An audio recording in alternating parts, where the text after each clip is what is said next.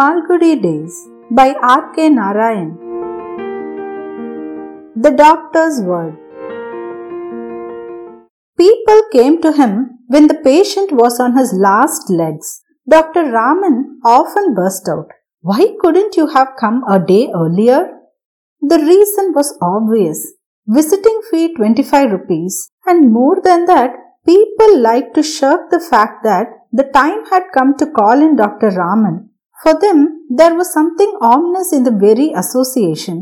As a result, when the big man came on the scene, it was always a quick decision one way or another. There was no scope or time for any kind of wavering or whitewashing. Long years of practice of this kind has bred in the doctor a certain curt truthfulness. For that very reason, his opinion was valued. He was not a mere doctor expressing an opinion, but a judge pronouncing a verdict. The patient's life hung on his words. This never unduly worried Dr. Raman. He never believed that agreeable words ever saved lives. He did not think it was any of his business to provide comforting lies when, as a matter of course, nature would tell them the truth in a few hours. However, when he glimpsed the faintest sign of hope, he rolled up his sleeve and stepped into the arena. It might be hours or days, but he never withdrew till he wrested the prize from Yama's hands. Today, standing over a bed, the doctor felt that he himself needed someone to tell him soothing lies. He mopped his brow with his kerchief and sat down in the chair beside the bed. On the bed lay his dearest friend in the world, Gopal. They had known each other for 40 years now, starting with their kindergarten days. They could not, of course, meet as much as they wanted, each being wrapped in his own family and profession. Occasionally, on a Sunday, Gopal would walk into the consulting room and wait patiently in a corner till the doctor was free. And then they would dine together, see a picture, and talk of each other's life and activities. It was a classic friendship which endured untouched by changing times, circumstances, and activities. In his busy round of work, Dr. Raman had not noticed that Gopal had not called in for over 3 months now. He only remembered it when he saw Gopal's son sitting on a bench in the consulting hall one crowded morning. Dr. Raman could not talk to him for over an hour. When he got up and was about to pass on to the operating room, he called up the young man and asked, "What brings you here, sir?" The youth was nervous and shy. "Mother sent me here." "What can I do for you?" "Father is ill." It was an operation day and he was not free till 3 in the afternoon. He rushed off straight from the clinic to his friend's house in Lawley Extension. Gopal lay in bed as if in sleep. The doctor stood over him and asked Gopal's wife, "How long has he been in bed?" "A month and a half, doctor." "Who is attending him?" "A doctor in the next street. He comes down once in 3 days and gives him medicine." "What is his name?" He had never heard of him. "Someone I don't know, but I wish he had had the goodness to tell me about it." "Why? Why couldn't you have sent me word earlier?" "We thought you would be busy and did not wish to trouble you unnecessarily." They were apologetic and miserable. There was hardly any time to be lost. He took off his coat and opened his bag. He took out an injection tube. The needle sizzled over the stove. The sick man's wife whimpered in a corner and essayed to ask questions. "Please don't ask questions," snapped the doctor. He looked at the children, who were watching the sterilizer, and said, "Send them all away somewhere, except the eldest." He shot in the drug, sat back in his chair, and gazed at the patient's face for over an hour. The patient still remained motionless. The doctor's face gleamed with perspiration, and his eyelids drooped with fatigue. The sick man's wife stood in a corner and watched silently. She asked timidly, "Doctor, shall I make some coffee for you?" "No," he replied, although he felt famished. Having missed his midday meal, he got up and said, "I will be back in a few minutes. Don't disturb him on any account." He picked up his bag and went to his car. In a quarter of an hour, he was back, followed by an assistant and a nurse. The doctor told the lady of the house, "I have to perform an operation." Why? She asked faintly. "I will tell you all that soon. Will you leave your son here to help us and go over to the next house and stay there till I call you?" The lady felt giddy and sank down on the floor, unable to bear the strain. The nurse attended to her and led her out. At about 8 in the evening, the patient opened his eyes and stirred slightly in bed. The assistant was overjoyed. He exclaimed enthusiastically, "Sir, he will pull through." The doctor looked at him coldly and whispered, "I would give anything to see him pull through. But the heart." "The pulse has improved, sir." Well, replied the doctor. "Don't trust it. It's only a false flash-up. Very common in these cases." He ruminated for a while and added, "If the pulse keeps up till 8 in the morning, it will go on for the next 40 years. But I doubt very much if we shall see anything of it at all after 2 tonight." He sent away the assistant and sat beside the patient. At about 11, the patient opened his eyes and smiled at his friend. He showed a slight improvement. He was able to take in a little food.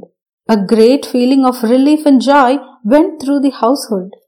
They swarmed around the doctor and poured out their gratitude. He sat in a seat beside the bed, gazing sternly at the patient's face, hardly showing any signs of hearing what they were saying to him.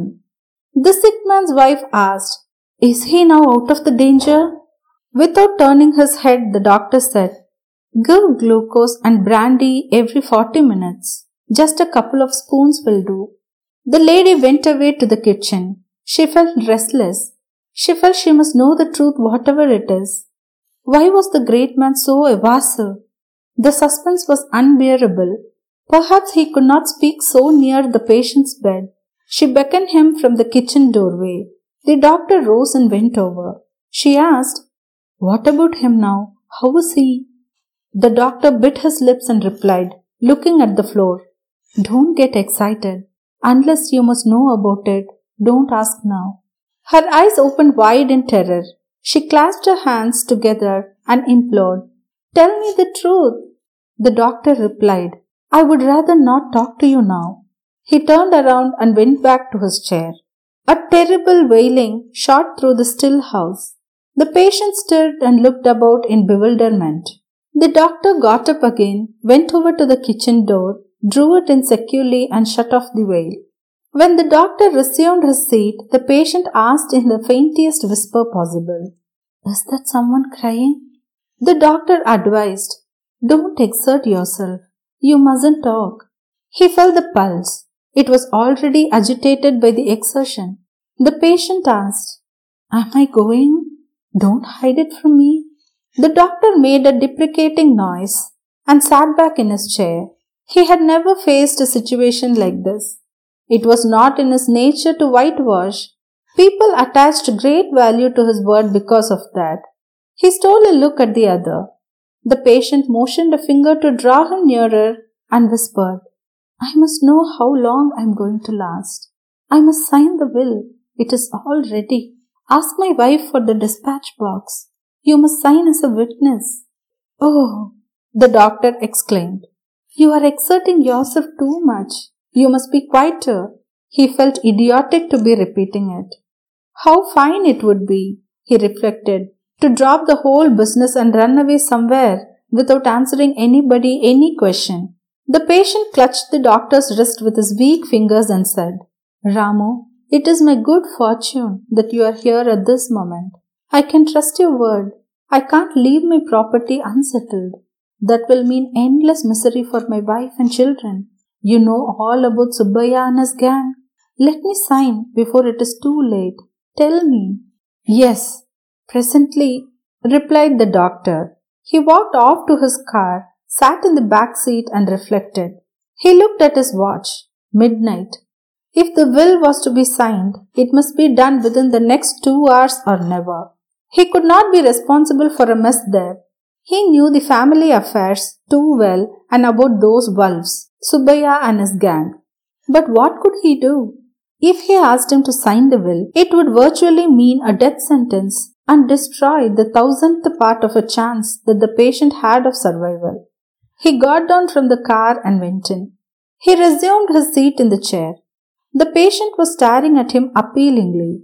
The doctor said to himself, "If my word can save his life, he shall not die. The will be damned," he called. "Gopal, listen." This was the first time he was going to do a piece of acting before a patient, stimulating a feeling and conceal his judgment. He stooped over the patient and said, with deliberate emphasis, "Don't worry about the will now. You're going to live. Your heart is absolutely sound." A new glow suffused the patient's face as he heard it. He asked in a tone of relief, "Do you say so? If it comes from your lips, it must be true." The doctor said, "Quite right. You are improving every second. Sleep in peace. You must not exert yourself on any account. You must sleep very soundly. I will see you in the morning." The patient looked at him gratefully for a moment and then closed his eyes. The doctor picked up his bag and went out, shutting the door softly behind him. On his way home, he stopped for a moment at his hospital, called out his assistant and said, "That Lawley Extension case, you must expect the collapse any second now. Go there with a tube of in hand and give it in case the struggle is too hard at the end. Hurry up." The next morning, he was back at Lawley Extension at 10. From his car, he made a dash for the sick bed. The patient was awaked and looked very well. The assistant reported satisfactory pulse.